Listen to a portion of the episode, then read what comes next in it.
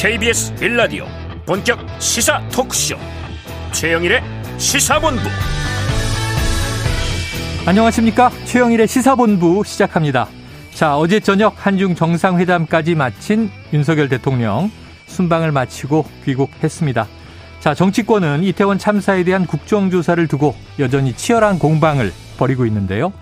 자 애도와 추모가 이어져야 할 때 폐륜 2차 가해 좌표 찍기 뭐 이런 거친 말들이 오가고 있습니다. 자, 오늘은요, 유네스코가 정한 세계 관용의 날입니다. 1995년에 마하트마 간디 탄생 125주년에 제정이 됐다고 하는데요. 자, 사전적으로 이 관용, 실수나 잘못을 너그럽게 용서하는 것, 이렇게 돼 있습니다.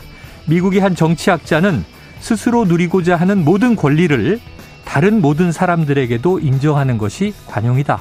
이렇게 이야기했습니다.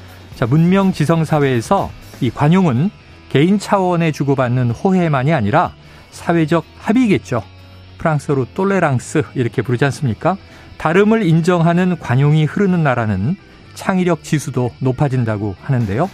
자, 우리 사회가 지금 너무 뾰족뾰족해 있는 거 아닌지, 나만 옳고 너는 틀렸다. 이런 사고가 너무 난무하는 것은 아닌지, 자, 너그러운 사회가 행복할 수 있다는 관용의 정신을 세계 관용의 날 생각해 봅니다. 최영일의 시사본부 출발합니다.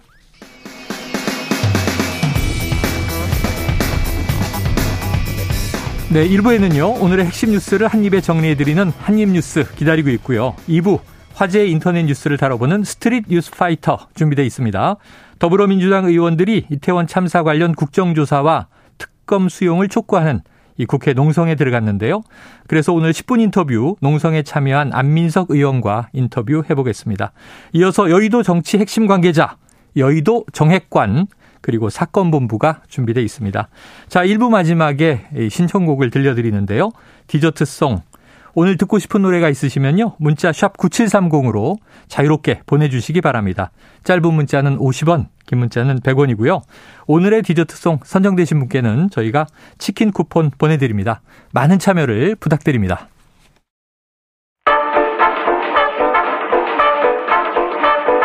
최영일의 시사본부 한입뉴스 네, 수요일의 한입뉴스. 오늘도 뉴스가 쏟아지는데요. 한입뉴스 박정호 오마이뉴스 기자 그리고 이봉우 미디어 인권연구소 뭉클 연구원과 시작해 보겠습니다. 두 분 어서 오세요. 네, 안녕하십니까? 네. 자, 박 기자님. 네. 윤 대통령 동남아시아 순방 일정을 마무리하고 오늘 오전에 귀국을 한 거죠? 그렇습니다. 윤 대통령은 오전 6시 50분쯤 4박 6일간의 동남아 순방을 마치고요. 네. 전용기인 공군 1호기 편으로 성남 서울 공항을 통해 귀국을 했습니다. 음.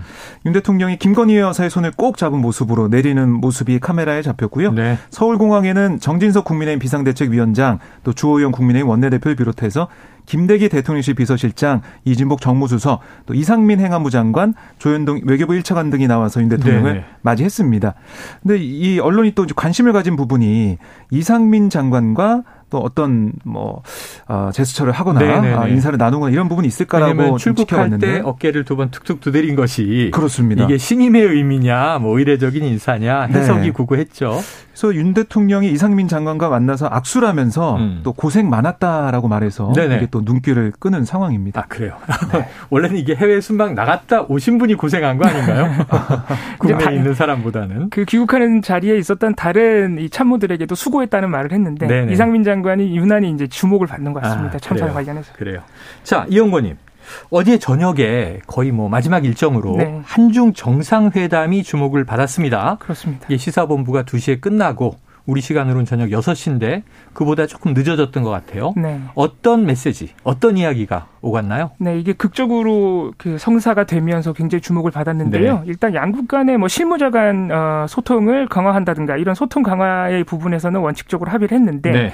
주요 현안에서는 조금 긴장 관계가 드러난 것 아니냐 이런 평가 나옵니다. 네네. 일단 북한 문제와 관련해서 윤석열 대통령은 중국의 적극적이고 건설적인 역할을 기대한다. 음. 이렇게 얘기를 했는데 시진핑 주석은 어, 우리 정부의 담대한 구상을 언급하면서 북한의 북한의 의향이 먼저다. 음. 북한이 호응하면 우리도 적극적으로 역할을 하겠다 이런 조건부를 달았고요. 어허. 또 경제 부문 또, 또 동아시아 정세에 있어서도 윤석열 대통령은 다시 한번 이 동아시아의 자유 평화 번영 그 방식은 보편적 가치와 국제 규범에 기반한다면서 네. 이게 지금 미국의 중국 견제하는 입장 전략하고 일치되는 부분 아니냐 이런 평가 나오는데 음. 다시 한번 입장을 반복했고요. 네. 또 시진핑 주석이 이에 대해서 경제 협력의 정치와 범안보화를 반대한다. 진정한 다자주의를 만들어야 한다면서 역시 견제 의 의미를 담은 어. 말을 하면서 긴장 관계가 드러났습니다. 그래요. 그 전날에는 뭐 바이든 대통령하고 시진핑 주석하고 3시간 넘는 회의를 했는데 할 말은 다 했는데 일부 공감도 있고 평행선도 있었어요. 어제도 이제 비슷하게 어, 이야기가 흘러간 것 같습니다. 핵심적인 이 주제를 저희가 하나는 북핵이고 하나는 경제다 이렇게 꼽았는데 네. 얘기들은 다 나왔네요. 자, 그런데 거의 이게 3년 만에 열린 한중 정상회담이어서 화제가 되고 주목을 받았는데 박 기자님 이 언론 취재가 또 제한된 형태로 열렸군요. 네. 이 두 정상의 회담 양국 취재진의 현장 취재 없이 대통령실에 전속 사진 담당자 또 영상 담당자만 배석을 했습니다. 음.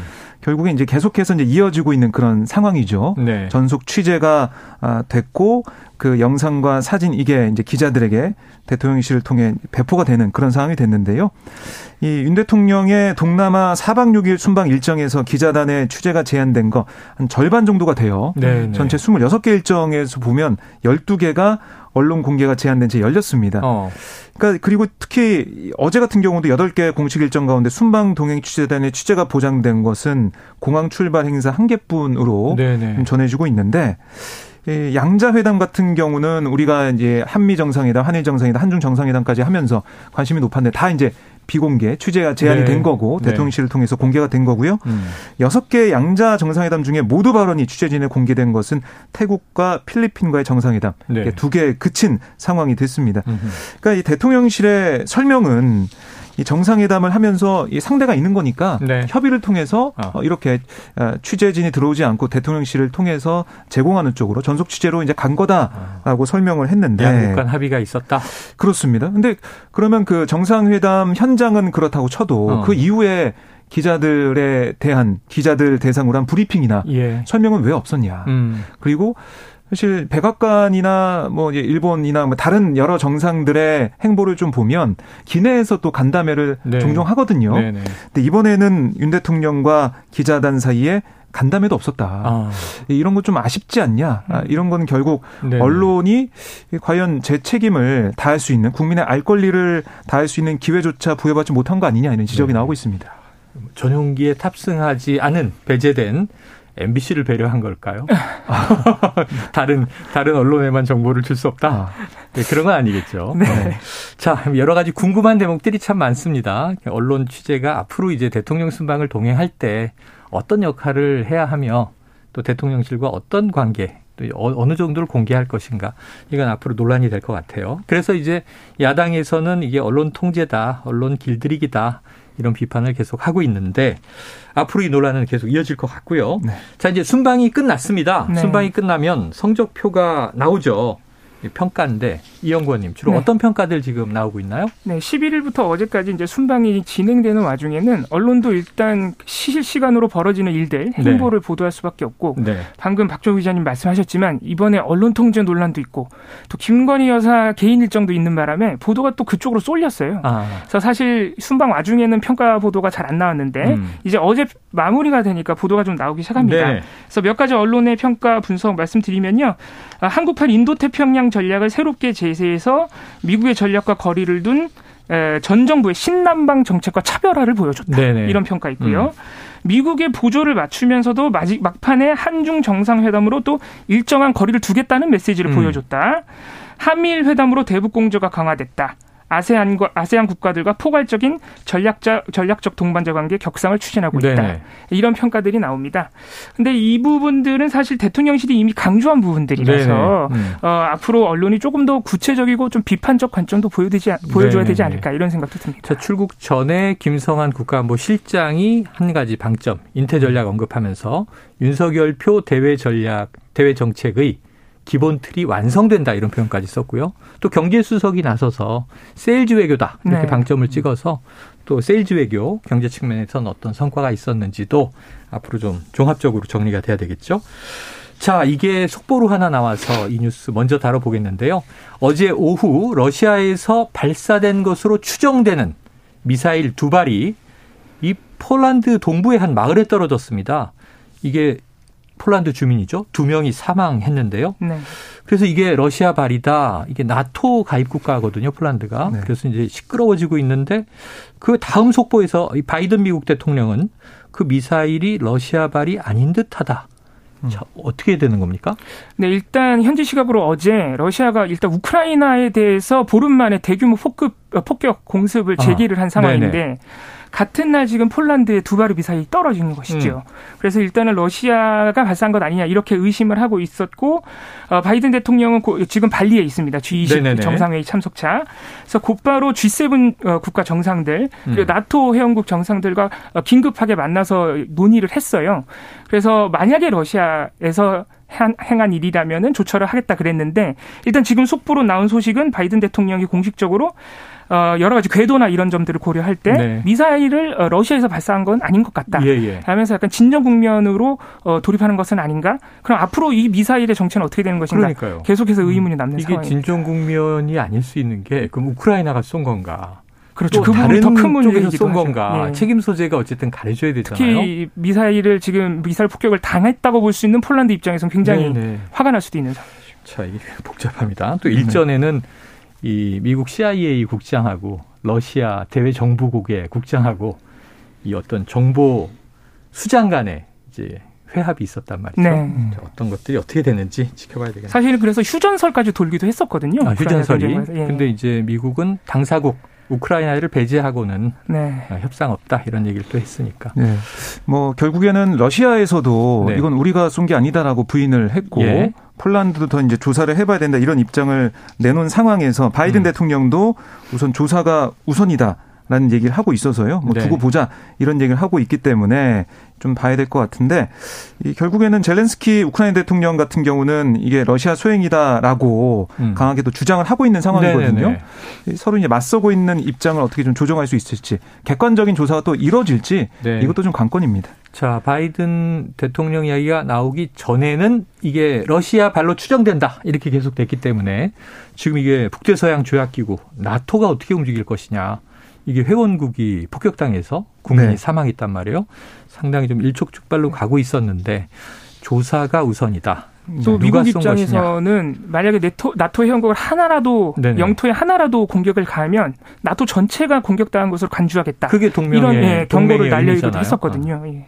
음. 알겠습니다. 이거 좀 지켜볼 문제가 민감한 문제가 생겼고요. 최근에는 우크라이나가 오히려 전승을 막 이제 파죽지세로 가면서 헤르손을 이제 수복하고 있다 이런 얘기까지 나왔었는데 네. 러시아의 또 대응도 만만치 않은 것 같습니다. 다음 이슈로 가보죠. 국내 이슈인데요. 자 어제 이재명 대표의 측근 정진상 정무조정실장의 검찰 비공개 소환 소식을 전해드렸었습니다. 그런데 바로 다음 날인 오늘 조금 전에 구속영장이 청구됐네요. 네, 그렇습니다. 이 검찰이 뇌물과 부패방지법 위반 등 혐의를 받는 정진상 실장에 대한 구속영장을 청구를 했는데요. 네. 혐의는 어제 저희가 짚어드린 대로 뭐 그 내용입니다. 음. 총 1억 4천만 원의 뇌물을 받은 뇌물, 혐의, 또 대정동 예, 대정동 사업 특혜 제공 대가로 김만배 씨와 보통주 지분 중 24.5%에 해당하는 배당, 그러니까 세후에 428억, 음. 세전 700억 이렇게 얘기를 하고 있는데 그 나눠 갖기로 한 약속. 한 그런 부분들 네.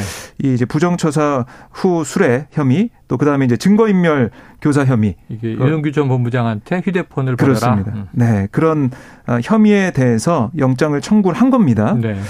어제 사실은 한 14시간 가까이 조사를 받고 집으로 돌아갔거든요. 네네. 그래서 그 집으로 돌아간 다음에 아, 바로 영장을 청구 안 하고 집으로 돌려보낸 것은 어제 정 실장의 예, 이 조사를 받으면서 했던 여러 가지 얘기들 음. 어, 알려진 바로는 김용 부원장은 거의 뭐 묵비권 행사한 수준이었지만 네네. 정진상 실장은 강하게 예, 뭐 강대강으로 대치하면서 검찰의 주장을 반박했다고 하거든요. 조목 반박했다. 그렇습니다. 뭐 터무니없다라는 표현까지 네네. 이 변호인 측에 뭐 등장을 했는데 그렇게 대치하고 있는 상황에서 만약에 정지 정 실장이 여러 가지 얘기를 했다면 거기에 대해서 검찰도 확인하고 또 다른 인물들의 이른바 대장동 일당, 대장동 3인방 음. 아, 이 사람들의 의견도 좀 어, 들어봐야 되잖아요. 네. 얘기도. 음. 그래서 그런 시간이 좀 필요할 것이다. 어. 그래서 며칠 정도 시간이 더 어, 소요된 다음에 영장을 쳐도 치지 않겠냐 했는데 바로 쳤어요. 바로. 음. 네. 그래서 이것도 좀 검찰이 좀 자신감을 보이고 있는 게 아니냐 이런 관측이 좀 나오고 있는 거고요. 네. 어제 같은 경우는 이 정 실장이 검찰에다가 유동규 전 본부장과의 대질 좀 시켜달라. 어. 대질 조사 요구까지 했었어요. 네네. 근데 어제 이제 그 시각에 또 유동규 전 본부장도 조사를 받고 있었거든요. 네. 하지만 대질 조사 신문은 이뤄지지 않는 그런 음. 상황이 됐고요. 그래서 이런 대질 신문 아, 요구도 있었기 때문에 또 어, 이게 수사 과정에서 이런 일이 조사 과정에서 있지 않을까라고 했는데 바로 영장을 청구해서 이제 법원에서 이 사안에 대해서 다퉈볼 것 같은데요. 결국 뭐 중요한 것은 범죄 이제 소명 어, 거기다가 정 실장이 계속 부인을 혐의를 부인하고 네네네. 있기 때문에 거기에 대해서 검찰이 어, 이거는 계속 부인하고 있기 때문에 인신 구속이 필요하다, 필요하다 이런 음. 얘기를 할 것 같고 증거인멸 우려도 제기하고 있어서 법원이 어떤 판단할지 또 그래요. 구속영장 실질 심사할 때 양측이 정말 또 세게 한 판 붙지 않을까 그런 생각이 듭니다. 그럴 것 같네요. 자, 완강히 부인하고 있는 상황이라. 네. 근데 이 첫 번째 조건인 말씀하신 범죄가 소명이 되면 오히려 강한 부인을 한 게또 음. 도주나 증거 인멸 우려로 연결이 돼서 구속이 되기도 하고 범죄 소명이 명확치 않으면 법리적 다툼의 여지가 있다. 이렇게 해서 또 이제 음. 이 구속영장이 이제 기각되기도 하고 네. 실질 심사를 지켜봐야겠습니다. 지켜보죠. 자 그런데 이제 이영권님 네. 미디어 분석 전문이시니까 이 정 실장이 소환 조사 받기 전까지 뭐 지난 한 일주일 동안 이 정 실장의 혐의와 또 이재명 대표의 관련성에 대해서 보도가 굉장히 많이 나왔어요. 네, 계속해서 일관적인 보도 양상인데요. 네. 아마 검찰에서 자신감을 보인다면 음. 아마 이런 부분일 겁니다. 음. 많은 진술과 근거를 확보했고 그게 네. 또 언론 보도로 많이 나와 있어서요. 어. 지난 한 주간에 나온 내용을 좀 소개해드리면요. 여전히 이제 남욱 변호사나 유동규 본부장의 진술 지금 조사를 받으면서 어, 했던 진술들 많이 보도되고 있고요. 이번 한 주 동안에는 김용 전 부원장의 공소장 그리고 정진상 실장의 압수수색 영장에 어떤 내용이 적혀 있는지가 많이 보도가 됐습니다. 네. 그래서 진술로는 KBS가 지난 12일 단독으로 남욱 변호사를 옥중 인터뷰했는데요. 음. 여기서 대선 경선 자금 20억을 작년 2월에 김용으로부터 요청을 받았다. 네. 아, 그리고 대선 후보에게 20억을 써서 줄을 대는 거면 굉장히 싸게 먹히는 거라고 생각했다라는 아하. 발언을 남욱 변호사가 했고요. 예. 이게 굉장히 많이 보도가 됐습니다. 음. 아, 그리고 어, 김용 부원장의 공소장이나 그 압수수색 영장에 어, 이재명 대표와 정진상 실장 또 김용 부원장이 일종의 정치적 공동체다라고 어. 명시돼 있다는 점 그리고 그거를 어, 뒷받침한 여러 가지 과거 행적들 네네. 이런 네. 내용들도 굉장히 많이 보도됐고요. 음. 또뭐 김만배 씨가 2014년 대장동 사업자 선정할 때 아, 남욱 변호사에게 이재명 시장이 수사 너는 수사받고 있으니까 넌 빠지라고 이런 말을 했다라는 네. 진술도 확보했다는 내용이 또 영장에 들어가 있대요. 네. 그런 내용들도 많이 보도가 됐습니다. 그래요. 네, 뭐 결국에는 검찰의 수사의 종착지는 이재명 음. 대표가 될 거라는 것은 음. 많은 뭐 관측이 나오고 있는 상황인데요. 이 대표 같은 경우는 어제 밤에 이 페이스북에 글을 하나 또 올렸더라고요. 네네. 아, 대장동 700억 원 3인방에 뭐 검찰 돌연 말바꾼 근거는 뭐 이런 어. 언론 기사를 링크하면서 검사가 바뀐 것이 전부입니다. 이런 글을 올리기도 아, 했어요. 담당 검사가. 네. 그래서 지금 김용 부원장이 구속되고 이럴 때까지는 좀 이 대응 수위가 낮았는데 음. 정진상 실장이 이 검찰 수사를 받으면서 또 압수수색도 있고 하면서 어, 이, 이 대표의 반응, 대응 수위도 높아졌다. 네. 점점 높아지고 있다라는 생각이 들어서 결국 이번 수사의 이제 분기점은 정 실장의 구속영장 발부 여부. 네. 그다음에 그다음에 그 이후에 어떻게 검찰이 그 발부된 사실을 가지고 윗선 수사를 할지 여기에 좀 관심이 음. 모아지고 있는 건데 아, 특히 이제 민주당 또 이재명 대표의 반발은 계속 세지면서 또 여론전도 치열하게 벌어질 걸로 보입니다. 네. 김용 부원장은 구속 기소가 됐고 정진상 정진상 실장은 오늘 구속영장이 이제 청구됐고 구속영장이 만약 발부되면 이 굉장히 이제 이재명 대표가 정점에서 마지막 단계에 놓이는 셈이 되고 만약에 또 구속영장이 기각된다면 검찰은 더 보강 수사를 하게 되겠죠. 앞으로 이게 어떻게 흘러갈지 정치권에서 특히 민주당을 대상으로 해서 아주 뜨거운 이슈가 되고 있습니다. 지켜보도록 하죠. 자, 지금 수요일 점심시간 교통 상황을 좀 알아보고요. 이어가도록 하겠습니다. 교통정보센터의 오수미 리포터 나와주세요. 네, 시각 교통정보입니다. 점심 낮 시간 교통량이 줄어들 시간대인데요. 다만 일부 구간에서 사고와 작업에 영향을 받고 있습니다. 먼저 중앙고속도로 지선 김해 방향으로 대동 2터널 입구 2차로에서 승용차 사고가 있습니다. 조심히 이동을 해주셔야겠고요. 호남고속도로 천안 방향으로는 익산 분기점 1차로에 사고가 났습니다. 처리를 하고 있는데요. 부근으로 잠깐 속도가 떨어집니다. 그리고 삼례 부근을 중심으로는 양방향 모두 작업이 한창이고 여파로 정체입니다. 경부 고속도로 부산 쪽으로는 잠원에서 서초 사이로 밀리다가 서울요금소에서는 공사가 시작되면서 뒤쪽으로 2km 정체입니다. 이후 남사 진위 나들목 일대에서 교통량이 많습니다. 반대 서울 방면으로는 양재에서 반포 사이로 7km 막히고 있고요. 그 밖에 서울 시내 강변북로 일산 쪽으로 가양대교를 조금 못 간 1차로에 추돌 사고가 났고 여파로 정체입니다. KBS 교통정보센터였습니다.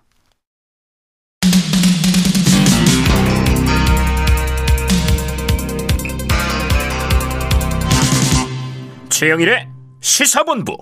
네, 오늘 국회 일정을 보니까요. 오후에 행안위가 열립니다. 그런데 이태원 참사 관련해서 그동안 국회 출석을 거부했던 입건이 된 인물들인데요. 이임재 전 용산경찰서장, 그리고 류미진 전 인사교육과장, 이 참사 당일에는 상황관리관이었습니다. 이 두 사람이 오늘 국회 증인으로 나온다는 거죠? 그렇습니다. 국회관위가 오늘 오후 2시에 전체 회의를 여는데요. 이 자리에서 이 이전 서장과 유전 과장을 상대로 음. 이태원 참사 당시 대응 상황을 점검을 하는 겁니다. 네. 여야가 이제 다 이제 공통적으로 얘기하는 게 현장 총괄 책임자였던 이전 서장의 당일 행적, 어. 뭐 CCTV도 공개가 됐지만 뭐 뒷짐지고 네네네. 걷고 있는 모습이나 식당에서 여러 가지 무전이 오고 있는 상황에서도 별다른 어. 동요하지 않았던 그런 부분들. 삼각지에서 너무 오랜 시간 걸려서 왔고 한 시간 동안 용산서에 와서도 네. 옥상에 30분 있었다는 그렇습니다. 이상한 행적이죠. 네, 그런 것들에서 추궁을 할 걸로 보이고요. 음. 또 유전 과장도 이제 근무지를 이탈해서 아, 서울경찰청 상황관리관으로 근무했던 그 어, 임무를 제대로 수행하지 않은 부분들, 네. 자신의 사무실에 있었던 그런 상황인데 어떻게 된 건지, 음. 정말 사, 사실 사무실에서 뭐 어떤 일을 한 건지 네네. 여러 가지 궁금증이 있는데 여기에 대한 여야 의원들의 질타가 예상이 되고요.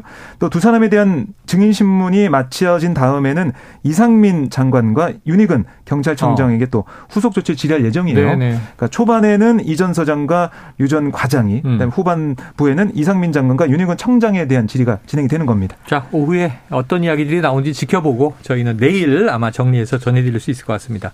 자, 이영권님 그리고 또 한 가지 참사 관련해서 자 어제 이 박희영 용산구청장이 말이죠.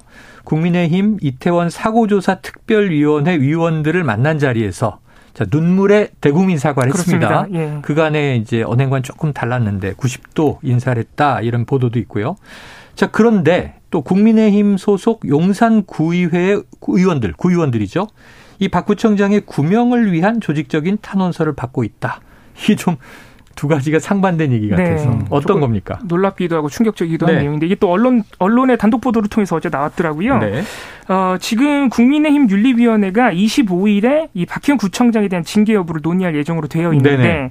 알고 보니 국민의힘 용산구 의회 의원들이 지난 11일에 의원총회를 해서 어, 이 윤리위 개최를 앞두고 당원과 주민들이 자발적으로 탄원서, 음. 그러니까 박희영 구청장의 어, 징계를 좀 면해달라는 탄원서를 준비하고 있다는 내용을 논의했다는 게 네. 확인된 것이죠. 근데 네. 그 탄원의 내용을 보니까 이 박희영 구청장이 언론의 마녀 사냥 보도로 희생을 당하고 있다. 아하. 그런 안타까운 심정으로 구명 운동을 전개한다. 네. 이런 내용이라서 음. 지금 용산구 의회 어, 더불어민주당 의원들은 구청을 국민의힘의 정치용 목적에 이용하면 안 된다. 이렇게 아. 반발하고 있습니다. 박 기자님은 어떻게 네. 좀 해석을 해야 될까요? 그러니까 어제 이제 박희영 구청장의 예, 모습과 또는 용산구의 의원들의 좀 모습을 보면 네. 글쎄 저는 공통점이 좀 있는 것 같아요. 아, 그래요? 지금 오히려 국민들 앞에서 사과를 하거나 음. 잘못했다라고 얘기하는 것보다 국민의힘 당을 향해서 어. 여러 가지 좀 어, 무서워하고 있는 게 아니냐 네 이런 생각이 드는데 역시 이제 국민의힘 소속이다 보니까 당의 징계나 당의 어떤 결정이 향후 자신들의 정치적 행보에 영향을 주다 보니까 네. 오히려 국민 앞에서보다 국민의힘 의원들, 국민의힘 당 앞에서 더 이렇게 작아진 모습을 보인 게 아니냐 이런 생각이 듭니다. 그래요. 이게 참 이게 지금도 생각이 납득되지 않는 거는 참사 당일에도 이 통일부 장관하고의 그톡 아. 메신저 방에서 네. 뭐 이제 관련 얘기를 했다는 거 아니에요. 음. 그래서 지금 이게 개통이 어떻게 되는 건가 이런 생각인데 정치는 당이 가장 무서운 것인가 이런 생각을 해보게 되네요. 네. 그래요. 이 저 지금 뭐 특수본 수사 계속하면서 이 행정안전부 서울시 관계자 조사 범위를 넓혀가고 있는데 네. 자세한 내용은 이제 2부에 사건 본부가 있으니까 오늘 사건 본부에서 자세히 다뤄보도록 하겠습니다. 자 이영권님 지금 논란이 컸었는데 이 TBS 교통방송 지원 조례 폐지 이 조례안이 결국 어제 서울시의회에서 완전히 다 통과가 된 거죠? 예, 그렇습니다. 어제 서울시의회 본회의에서요. 정확한 조례안 말씀드리면 음. 서울시 미디어재단 TBS 설립 및 운영에 관한 조례 폐지 조례안을 어, 통과를 했습니다. 민주당 의원들은 이 조례안 자체에 반발하면서 보이콧을 했기 때문에 아예 표결에 참여하지 않았고요. 음. 어, 국민의힘 의원들이 과반이기 때문에 어, 단독으로 처리를 했습니다. 어, 1년 유예 기간이 있기 때문에 내년에 곧바로 이 서울시의 출연금, 이 TBS의 어. 예산 중에 한 70% 정도, 한 300억 정도가 지금 서울시의 출연금으로 돼 있는데 어, 당장 내년 1월 1일부터 없애는 것은 아니고요. 아니다. 1년의 음. 유예 기간을 두고 2024년부터 TBS에 네네. 대한 서울시의 출연금을 전액 삭감하는 내용입니다. 어, 전액. 그렇습니다. 이게 언론사 내년까지는 지원이 되고. 네네네. 네네. 이게 언론사 입장에서는 특히 TBS와 같은 공영방송 입장에서는 이 재정적으로 어, 독립하기가 굉장히 어렵기 때문에 네. 사실상의 사망 선고다. 음. 아, 이렇게 볼 수밖에 없고요. 이 때문에 어, 서울시의회 민주당 의원들 그리고 TBS 노조에서는 독재 시절에도 없었던 무자비한 언론 탄압이라고 강하게 음. 반발하고 있습니다. 그래요. 그러니까 오늘 보면 조정훈 이 TBS 이 언론 노조 TBS 지부장이 라디오에 나와서 한 얘기를 들어보니까. 음. 교통방송 사업서부터 32년간 운영되어 온 방송사를 단 두 줄짜리 폐지 조례안을 없애는 게 너무 부끄럽다. 음. 서울시의회가 직접 나서서 한 방송사를 없애는 나쁜 선례를 만들었다라고 강하게 비판을 하더라고요. 네네. 그리고 이제 여러 가지 지적을 받아온 이 프로그램, 특히 뭐 김어준 뉴스공장 같은 겨, 그 경우도 여러 장점도 단점도 있다. 네. 완벽한 프로그램에서 생각하지도 않는다. 부족한 부분이 있었다면 당연히 변화가 필요하지만 그게 외부의 일방적인 정치 권력에 의해서 바뀌는 게 정말 그게 좋은 변화일까라는 네, 네. 지적을 하기도 했습니다. 뭐 이 TBS 미디어 재단 관계자들 얘기는 공영 방송으로 돼 있어서 상업 방송 광고를 할 수가 없다. 그럼 광고를 터주든가 지원금을 회지하려면 네. 공영방송의 이제 어떤 존재를 유지하려면 뭐 지원을 해주든가 이건데 지금 이제 이두저도 안 되게 생긴 거예요. 네. 지금 참 여러 가지 문제가 있어 보이긴 합니다. 어떤 이제 이 좀 해소 방안, 절충안이 나올지는 지금 또 이제 사장 대표가 사직을 사의를 표명한 상태. 예, 예, 사표를 낸 상황이죠. 앞으로 갈 길이 멉니다.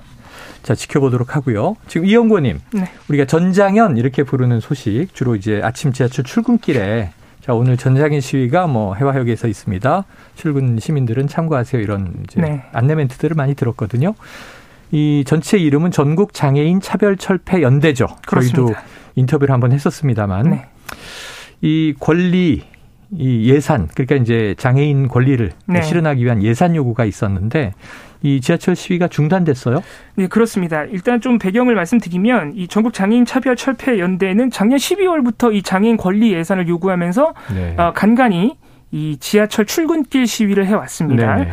그 내용을 조금 말씀드리면 일단 가장 기본적인 건 이동권에 대한 예산이 부족하다는 거예요. 어. 특히 그 장애인 콜택시가 있습니다. 이 특별교통수단이라고 하는데요. 네네네. 기재부에서 차값은 예산을 배정해 놨는데 어. 운전원 예산이 없는 거예요. 어. 그러니까 이 부분이 지금까지 시정이 안 되고 있어서 네네네. 계속 요구하고 있는 부분이고요. 그러면 운행을 못 하잖아요. 운행을 못 하고 있죠. 차는 있는데 그렇습니다. 운전기사가 없다. 예, 그래서 실제로 나온 자료를 보면 전국적으로 한 음. 2, 3일 전에 예약을 하셔야 된다고요. 최소 40분, 길게는 3시간까지 대기를 해야 된다 그러니까 음. 기본적으로 집 밖으로 나가는 게 힘들다. 이런 입장이고요. 그 외에도 이 중증 장애인 그리고 발달 장애인 같은 경우에는 일상생활을 영위하는 데 다양한 서비스가 필요합니다. 음. 이걸 국가가 지원해 주도록 의무가 돼 있는데 이런 활동 지원 서비스도 예산이 없거나 아니면은 증액이 계속 안 되는 거예요. 네네. 그래서 그 활동 지원 서비스를 해주는 노동자분들의 급여가 사실상 최저임금이 안 된다. 음. 그래서 역시 서비스가 제대로 제공되지 않고 있다. 네. 이런 요구로 작년 12월부터 지하철 시위했고 사실 지난주에도 했었습니다. 예. 그런데 이번 주에도 원래 하기로 돼 있었는데 음. 14일 그러니까 그저께죠 중단을 선언했어요. 네네. 잠정 중단인데 음. 그 이유는 지난주에 국회 보건복지위원회에서 그 요구했던 예산 중에 일부 보건복지 관련된 네. 활동 지원 서비스 관련 예산을 거의 요구안을 받아들여서 반영하기로 일단 했어요. 아, 그래요. 예, 그래서 아직 예산 결산 특위가 남아 있긴 합니다만 네네. 그 부분을 고려해서 잠정 중단하기로 했습니다. 네, 어쨌든 이게 뭐 나름 전장의 입장에서 투쟁이라면 이 투쟁의 목표는 장애인을 위한 예산, 이동권과 관련한 예산을 반영해 달라라는 거였어요. 네. 또는 책임 있는 답변을 주무부처 장관이 해달라 뭐 이런 거였어요. 시민들은 또 왜 이 저 출근길 네. 시민들의 네. 음. 발목을 이또 볼모로 잡느냐 이런 이제 비판 반론도 있었고 어, 저희가 인터뷰해 보니까 그렇더군요. 이 뭐 보수 정부에서 저희가 시위하고 진보 정부에서 시위 안 한 게 아니라 음. 지난 20년간 우리는 꾸준히 투쟁해 왔다. 20년간 우리 요구가 받아들여지지 않은 것이다. 이런 얘기를 했거든요. 이번에 좀 절충안이 나와서 잘 타결이 됐으면 하는 생각입니다. 자, 이게 이 저 아이돌 전문가죠. 박정호 기자님. 네. 자, 우리 자랑스러운 방탄소년단. 네. 지금 마청 진이 곧 군대 가게 생겼는데 이 BTS가 65회 그래미 어워즈에서 또 이 후보 명단에 이름을 올렸어요. 그렇습니다. 아, 이 앞서서 다이너마이트와 버터로 어, 이 2년 연속 그래미 후보 지명을 받았었는데 이번에 다시 또 후보 지명을 받으면서 3년 연속 네. 후보 지명이라는 새 역사를 쓰게 됐습니다. 네. 그리고 이번에는 두 개의 부문이에요. 이 베스트 팝 듀오 그룹 퍼포먼스와 베스트 뮤직비디오 부문 후보로 지내, 지명이 됐는데 음. 이 밴드 콜드플레이와 협업곡 My Universe로 네. 베스트 팝 듀오 그룹 퍼포먼스 부문 후보에 들었고 음. 또 Yet To Come으로 베스트 뮤직비디오 부문 후보로 지명이 된 겁니다. 음. 특히 이게 방탄소년단 같은 경우는 지난해 아메리칸 뮤직 어워즈 그다음에 뭐 빌보드 뮤직 어워즈 여기서는 뭐 휩쓸었잖아요. 근데 이게 안타까운 게 그래미 어워즈가 이제 하나 남아 있는데 배타적이다 이런 얘기 많이 비판받았죠. 그래미가 네, 문턱이 높죠. 음. 어, 역시 이 주최 측인 레코딩 아카데미 회원들의 주관적인 판단에 따라서 네. 이 상이 결정되기 때문에 어렵긴 하지만 후보로 지명된 것만 해도 대단하다 네. 평가를 받고 있으니까 3연속이에요. 후보 네, 3연속 예, 3, 4번 도전하고 네. 있으니까 이번 좋은 성과가 있기를 기대하고요. 내년 2월 5일 미국 로스앤젤레스에서 이 그래미 어워즈가 열리게 됩니다. 네. 자, 이영권님 한번 네. 예언해 주시죠. 이번에 제가요? BTS가 탑니까? 그래미 탑니까? 아, 개인적으로 탔으면 좋겠습니다. 아, 네. 예, 다 국방, 예, 국방의 의무로 다하게 됐기 때문에 또 아, 국방의 예, 응원하러 또 예, 이행하러 네. 가죠. 네. 아이고 그렇군요. 어제 네. 저는 또 아는 분한테 네. 이 진의 싱글 앨범이 나왔더라고요. 에스트로넛. 그걸 제가 선물을 받아서 열심히 듣고 있는데 음. 아, BTS의 노래들이 참 좋습니다.